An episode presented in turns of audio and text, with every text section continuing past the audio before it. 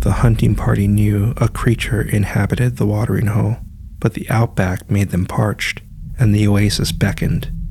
They were on the bank when a creature from the water attacked a member of their party and began eating him. The group woke from their shock and killed the creature with their spears. The hunters dragged the creature's 28 foot long body onto shore and made an outline of it. The creature's outline would later be cut into the turf and maintained by the Aborigines' descendants.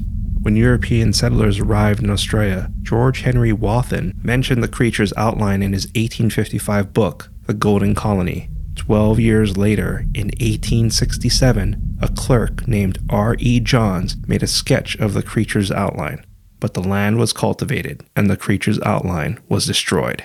The creature was the bunyip, the Aboriginals' water devil, and this is Legends from the Pacific.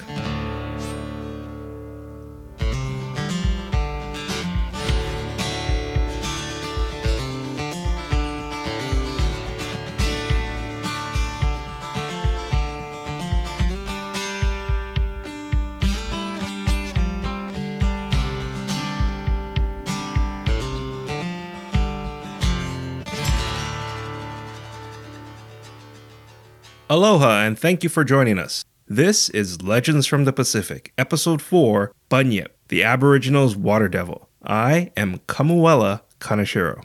Later in this episode, your featured Hawaiian word, song, and Godzilla. But first, the Bunyip.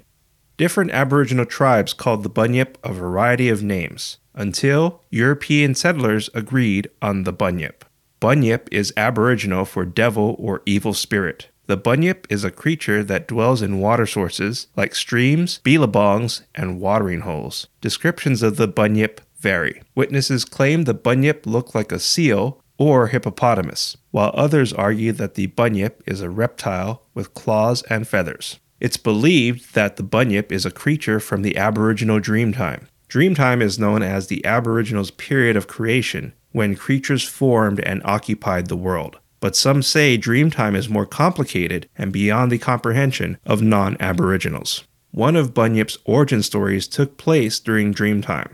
It involved a man named Bunyip. He broke the rainbow serpent's law of eating his totem animal. Bunyip was banished, transformed into the creature, and eats animals or humans by luring them near the water. The bunyip can alter water levels, it has a crippling roar, swims like a frog, runs on its hind legs, and hypnotizes people, especially women and children since they are its favorite meat.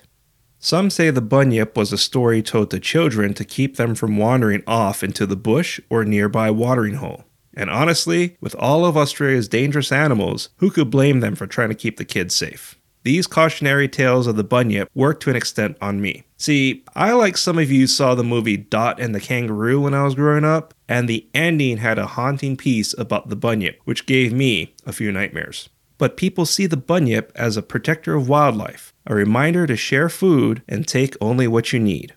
Bunyip fossils and bones have been found, but scientists proved they were deformed animals. Scientists also believe the bunyip sightings were the first time Aboriginals saw seals who swam inland or the now extinct marsupial known as Diprotodon, and these stories became cultural memory. Still to come, your featured Hawaiian word, song, and Godzilla, but now a story. The following is a Legends from the Pacific original story and is based on traditional tales. When the harsh outback started providing less for the tribe, hunters began setting traps further. One trap caught something beside a watering hole. It caught a bunyip, but the hunters never saw anything like it before. The bunyip was small and made a peculiar sound. The water stirred behind the hunters, and they realized the bunyip was a baby calling for its mother. The mother lunged for the hunters, but they were already fleeing with their crying baby and past the trees outside the watering hole. The mother bunyip roared and saw the fear in her baby's eyes. The confused baby cried and lost sight of its mother. The hunting party was welcomed by their tribe preparations began to capture the mother and eat the baby. But bunyips are magical, and the mother, with members from her pack, created a tidal wave that fell upon the village. The magic waters turned most villagers into swans, but those who avoided the water were devoured by the bunyips, and the baby was reunited with its mother.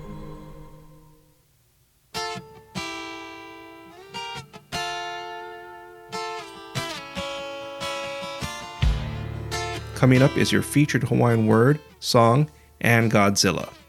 Listeners, I would like your help to make this show the best it can be. So please send me your feedback at our website, legendsfromthepacific.com. Today, the bunyip is considered a gentle animal that's embraced by Australia, who commissioned a set of four bunyip stamps. The Australasian bittern is known as the bunyip bird. The sound this bird makes could have been mistaken for the bunyip. I added a link at our website so you can hear it for yourself. The bunyip also crossed into modern media. In 1950, Herbert Lee Dexter created the puppet Bertie the Bunyip, which led to the Bertie the Bunyip show on Philadelphia's WPTZ.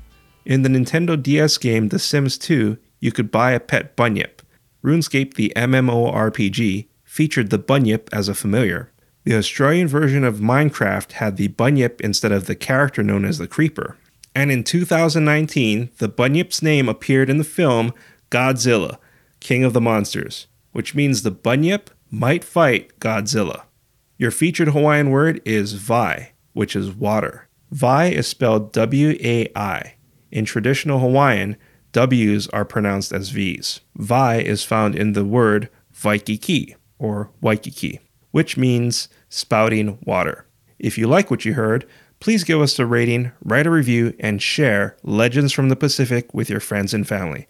I'd really appreciate it. Our theme song is Mystery by Tavana, courtesy of High Sessions. Sound effects were by Sound Effects Factory. Our music coordinator is Matt Duffy. Links and show notes can be found on our website, legendsfromthepacific.com, including a link to your featured song, The Endless Queue by Australia's Kimba Griffith. Legends from the Pacific was written, produced, and edited by me, Kamuela Kaneshiro. I also wrote our original stories. Thank you once again for listening. Mahalo and a hui hou. If you're going for a walk today, romantic sands and rolling waves, you could see the saddest jetsam on